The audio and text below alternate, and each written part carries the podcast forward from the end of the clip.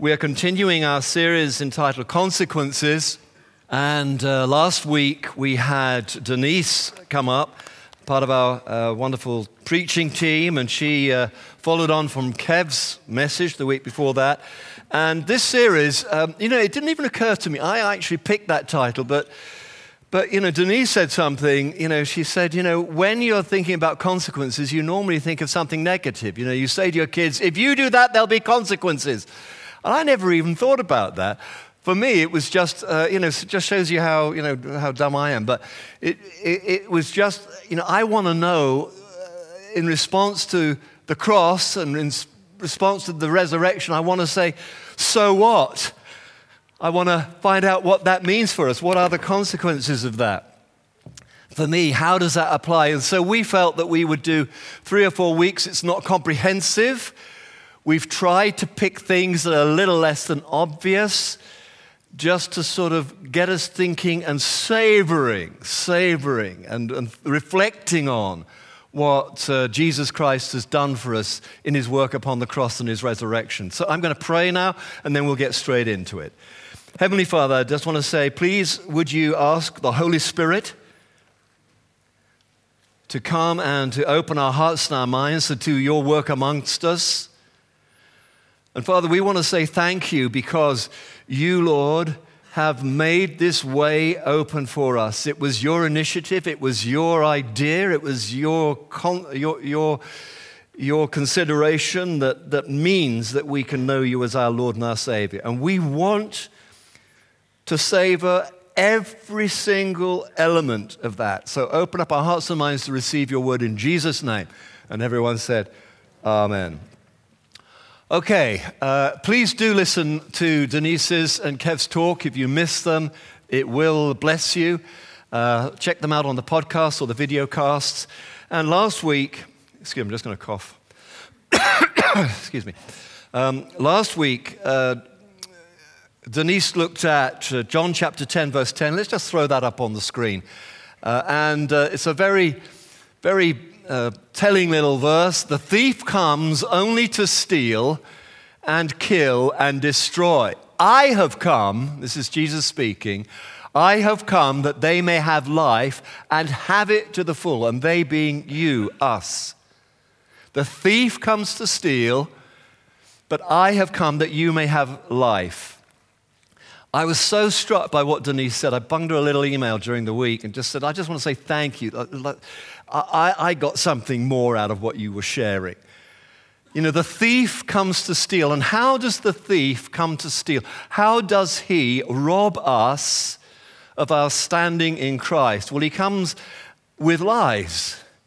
He says to you, he whispers to you, you know, uh, you, you, you, you, fall into the trap of comparison. You compare yourself with others, you com- or we compare ourselves with others. We compare ourselves with that, so, you know, that person who appears to be so spiritual. Or if you're not uh, you know, in faith yet, you, if you're not in that place where you would dare call yourself a Christian, um, you know, uh, then you will, you will disqualify yourself. And the enemy comes and speaks lies to us. And he says, you know, there's no hope for you. You're different. This is all very well but they're not like you. You, for you, there's no hope. You're no good. You're no use. Nobody cares. The enemy comes and steals up upon us in order to steal the hope that we have within us. He says, You're hopeless. You're stupid. You're fat. You're ugly. You're a nobody. He suppresses and works and undermines the hope that we have within us. He says, You'll never amount to anything. He says, You're cursed. You're lost. He comes and whatever, wherever our little area of insecurity, and we all have them, is He will come and He will work on that. And He's been doing it for eons. He's good at it. He is the father of lies but it is a lie. Say that with me. It is a lie. All of that may have truth in it, which is why it sticks. There may be an element in which you are, you know, there is, there is an element of truth in it. You may, you know, have not been born to Prince so and so, whatever. But, but what happens is the enemy begs, bigs it up in order to try and convince us that it's true and it disqualifies us. But the truth in that little verse is that Jesus says, I have come that they may have life. I have come that they may have life. You know, God's purpose when in sending his son, Luke 19:10, which is one of my, one of many, one of my favorite verses. Luke 19:10, I'm not going to flip it up. It just says, you know, the reason the Son of God came was uh, to seek and to save the lost. In 1 John, he says the reason the Son of God came was to undo the works of the enemy. These lies, these things we've lived under, these, these words sometimes of people in authority that have undermined us and, and, and just brought us down, the Lord Jesus comes to work on those things and to, and to completely destroy them. He comes that we may have life, a life in all of its fullness. John 10:10. 10, 10. And you know, as I said, Denise did a, a great job on that. And I want to just pause on this a moment. This is all part of the introduction, but I also want to say, you know, the scriptures are full of, of, of, of promises about how God has the power to deal with our stuff. God has the power to deal with our stuff. One of my, again, another favorite verse of mine is. Uh, Ephesians 1 18 to 21. Let's just throw that up on the screen, please, if, if, you if you can do that for me. Here we go. In a wonderful prayer of Paul's at the beginning of the, uh, of the, the book, he says, I pray that the eyes of your heart may be enlightened. The eyes of your heart, your inner thing. The eyes of your heart may be enlightened in order that you may know the hope to which he has called you he wants this hope to go deep so it will not be shifted by the lies of the enemy and the riches of his glorious inheritance in his holy people. Now it goes on to say, and his incomparably great power for us who believe. That power is the same as the mighty strength that raised Jesus from the dead. And pause there. You, you know, you may think, you may have believed the enemy, you may have thought to yourself, yeah, you know, I am hopeless. I know. You don't have to tell me, don't ride me on that. I know. I know what I'm like. I know this is my weakness of mine, etc., etc., etc. And we begin to work with the enemy we, to disqualify ourselves. But the truth of the matter is this that the God's Spirit is at work in you. You are God's workmanship. And what God has done is that He has sent the self, the self same Spirit to work in you that raised Jesus from the dead. Now, think about that for a moment. The power of God that was at work in Jesus is at work in you. Now, all of that, all of that is by way of preparation for the main push of what I want to say. It's not a, not a, it's, it's magnificent and huge, but it's not going to take much time to say. I want to say this you are a new creation. You are a new creation. God has done something in you that is unique to you. He hasn't just patched you up. He hasn't just sort of done a bit quick once over to make you presentable so that you can come to church and no one will guess what you really like. He knows what we're like, but what God has done, He's not, he's not just ignoring it or saying, okay, it doesn't matter, let's move on, da da da da, let's forget that ever happened. God, that's not what God does. What God in Christ has done is that He has done a new thing in us. He has made us completely new.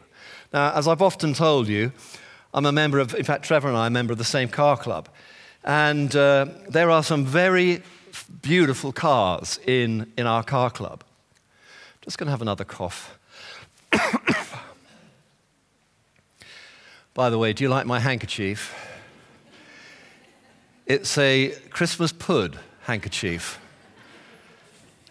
Darling, can I have a fresh one for next week? Four months. That's been quite good, that one. Four months. I've had the same hanky. Right, Trevor and I, we're in this car club. And, uh, you know, truthfully, there's some, they're, they're, all triumphs and there are some beautiful cars there. What I didn't realize was when I joined the club, just the lengths that some of these guys will go to. Many of the cars are what is called concours condition. Now, that's a technical term. They are actually better than the way they came off the end of the production line up there in Coventry, however many years ago. And they put these cars into competitions. And the judges go round with mirrors on sticks looking at the underneath of the car. And they will pour over the engine and they will say, that's the wrong nut. Or that's that, that little bit of rubber flashing is missing. Or wait a minute, I think he's got the 64 wipers in that and not the 63.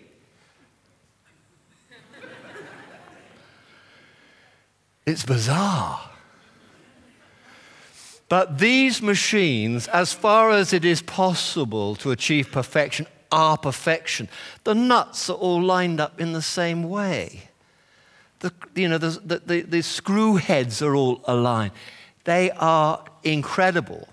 It used to be that people who entered into these competitions would not drive them.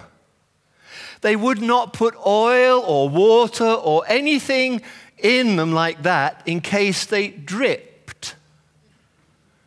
they would put them on a trailer. They were called trailer queens.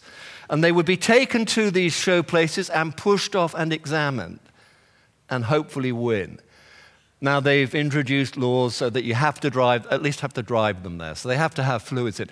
All of that is to say this these cars are extraordinary. I don't know what it says about the owners, but it, they are extraordinary. They are as close to perfection as can be. Now, when I started driving, the first car I had was a Morris 1000. Anybody remember those? Three of us, yeah, great. Let me rephrase that. Um, the first car I ever had was a Volkswagen GTI. Anybody remember those? Yeah, that's better. I'll, I'll, I'll opt with that option. Forget what I said about the first one.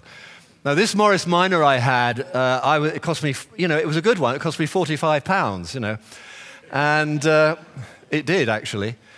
It was 60 pounds, but I knocked him down, you know. Um, but it was full. It looked great, but actually, when I got it and I was washing, I realized I'd bought a bit of a joke. It was full of glass fiber and rubbish, and it looked good.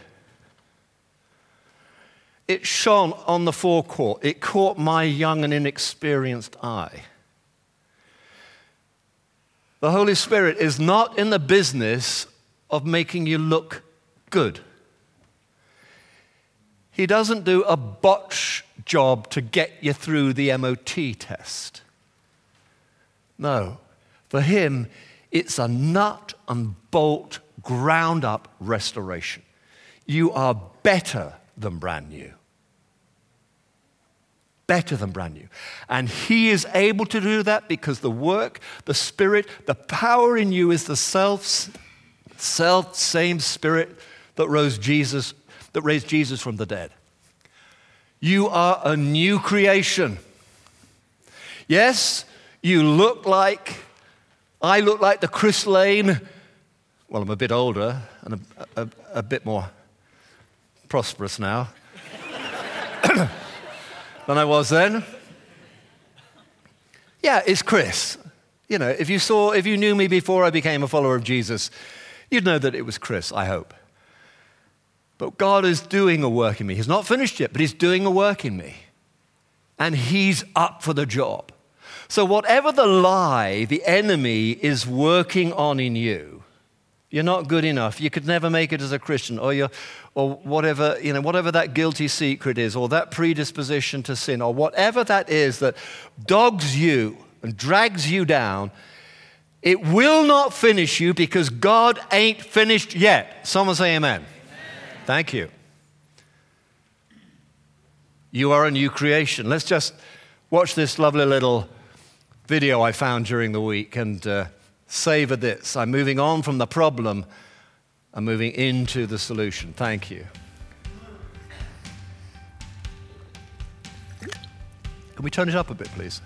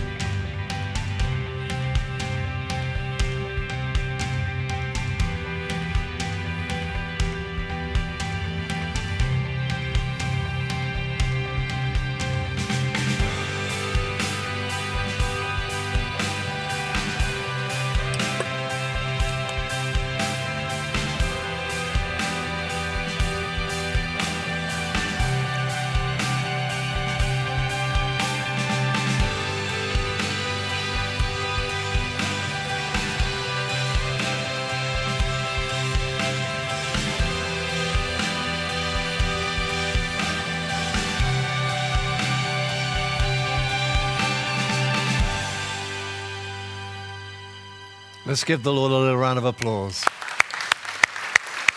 Thank you. So many of you know where I'm going this. The verse that actually captures this thought is in 2 Corinthians chapter 5, verse 17. It's all happening this morning. Verse 17. Therefore, if anyone is in Christ, anyone is in Christ. The new creation has come. The old has gone, the new is here. If anyone is in Christ, you know, when I first became a follower of Jesus, I, I, think I knew pretty well straight off that I was saved. I, I, I just had a wonderful, growing sense of God's love and favor towards me, and I think that you know, is, is, is, is part of the Christian heritage that we receive. I began to believe that I was loved. I began to believe that God was for me and not against me. All of that came relatively quickly. But I think I thought that it was going to be at some great later date that I would suddenly arrive and, I don't know, get some heavenly badge saying, You have arrived. Well done you graduate or something like that. Well, now I've realized that actually it's only when we die that we graduate. But actually, right from day one, God gives us His Spirit and starts that work and sees us as a new creation. My mindset was working against that. It's changed now. I do mess up. You know, I'd messed up this week. Fliss, I don't know what that would be, but Fliss will no doubt tell you. And don't ask her. But the truth of the matter is, I am a new creation. I stand before you as God's workmanship. I stand before you as somebody, a work in progress, the unfinished article, but nonetheless loved and appreciated and a son of God. And all of this is possible because of the death and resurrection of Jesus. And so we find ourselves in this place where, you know, we are beginning, it's beginning to dawn in us and upon us that, that actually God has done an extraordinary thing for, for us. I love what it says in Revelation, one of the, la- the last book of the Bible, Revelation 21, verses 5 and 7. Let's just throw that up on the screen. It, it says this He who was seated on the throne said, I am making everything new. No botched jobs, no bits of filler here and a bit of glass fiber there. No kind of, you know, it, it, with, when you're buying cars, they talk about the, you know, the 10 foot rule. 10 foot away, most cars look great. It's when you get up close that they start looking horrible. None of that. What God does in us will bear close inspection, even if the enemy does come sniffing around trying to find fault. God has done something wonderful in you. Write this down, for these words are trustworthy and true. You are a new creation. You are a new creation. I want to finish with this. Needless to say, God has something in mind beyond our redemption and well being. God has a purpose for us. Uh, and, you know, it would be reasonable to say, well, so, so what's it all for? Why, why has God done this? Now, we, we can think of a number of things.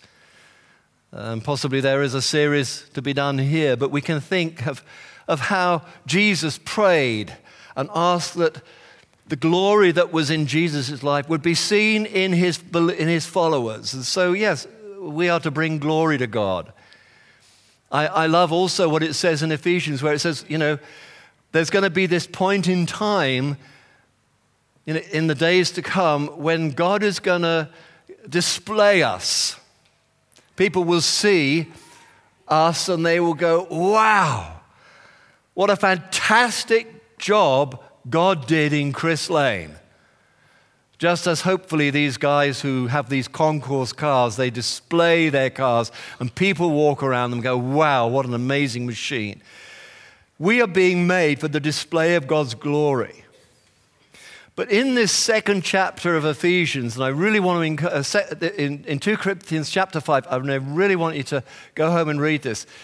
One of the main things that, that, that Paul is at pains to say is that in Christ on the cross, what God was doing was reconciling his creation and us to himself through Jesus.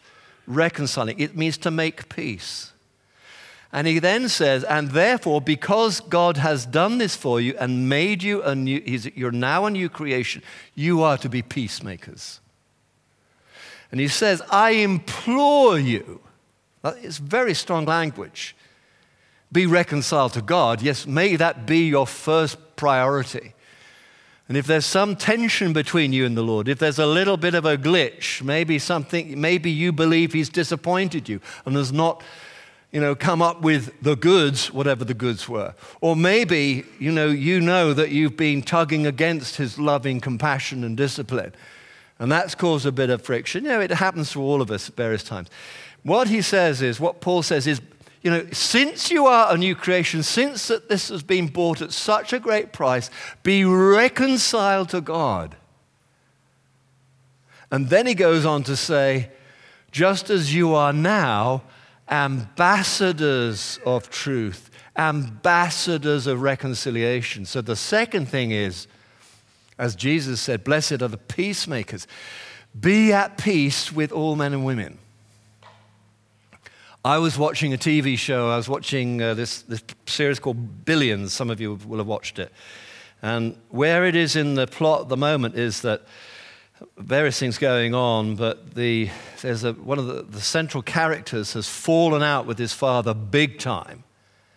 And his wife basically implores his father to be reconciled to him and also implores her husband to go to her father, his father, and be reconciled.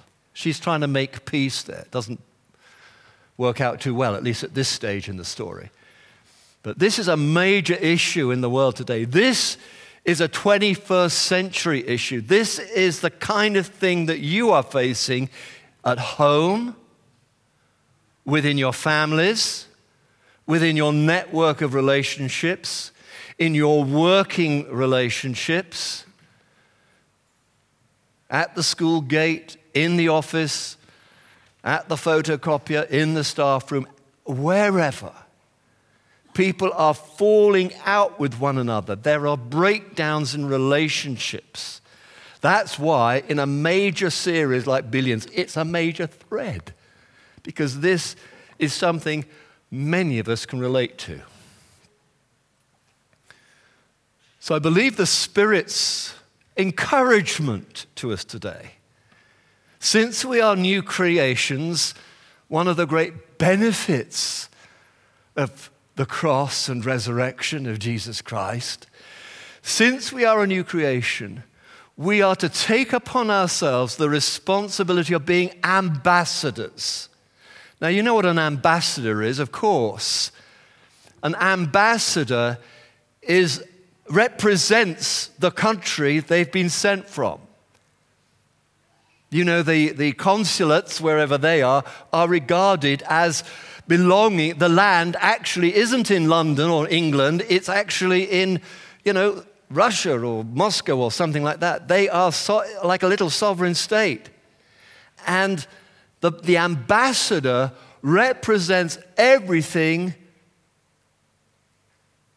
that is part of his country to the, the nation that they are, have been sent to. We are ambassadors of the kingdom of God. We are ambassadors of reconciliation. We are peacemakers. And I, why am I emphasizing this to you? I'm emphasizing it because I believe the Spirit said to me that there are broken relationships. You know, I'm just going to finish with this thing. there, there is a, a, broken relationship in my family, or, or a, yeah. My, uh, as many of you know, I have a, a, a half brother. My, my mother, my father died when I was uh, 12, I think it was. My mother married in six months from, after my father's death. It didn't do me a lot of good. And it didn't help when I had a half brother nine months later. Now, at the time, we kind of muddled along, but in later years, it was difficult. Um, it was difficult for a number of reasons. There's nothing wrong with the bloke, he's a nice guy. But I've had absolutely minimal contact with him. And my mother's been dead for 20 years, and my stepfather's been dead for probably eight years. But I felt the Lord speaking to me about needing to reach out.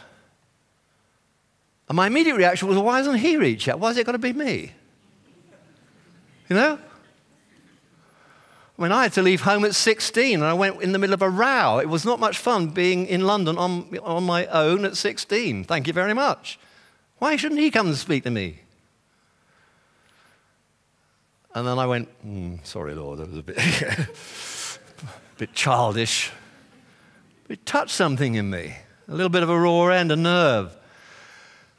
So anyway, I reached out to my, my half brother, and uh, you know, it, was difficult, but honestly, it was fine. He's a, he's a sweet bloke, really. And so we've resolved to try and, you know, he's going to come up and stay with us this year. But I've had to push through something. I've had to take the initiative. Now, folks, let the Spirit just touch that little tender spot in you now. Because we are ambassadors of reconciliation. We are called in the light of the resurrection in the shadow of the cross to be peacemakers. And let the Spirit, I'm just going to pause as the band comes up in just a moment. Just keep a moment's silence, just 30 seconds. And in that moment, I trust, I hope, I pray that the Holy Spirit will bring to you, to mind, people in your lives, your sphere of influence, whom you need to reach out to. Now, they, like billions, it may not be accepted. That, that's how they accept it is their business. What you are to do, what I am to do, is to reach out because I'm a child of God, a prince in his kingdom, and we are in this wonderful mission making Christ known, and therefore, as ambassadors, we make peace. Just nod. You've heard me. Good. So, can I have the band up? And why don't we all stand?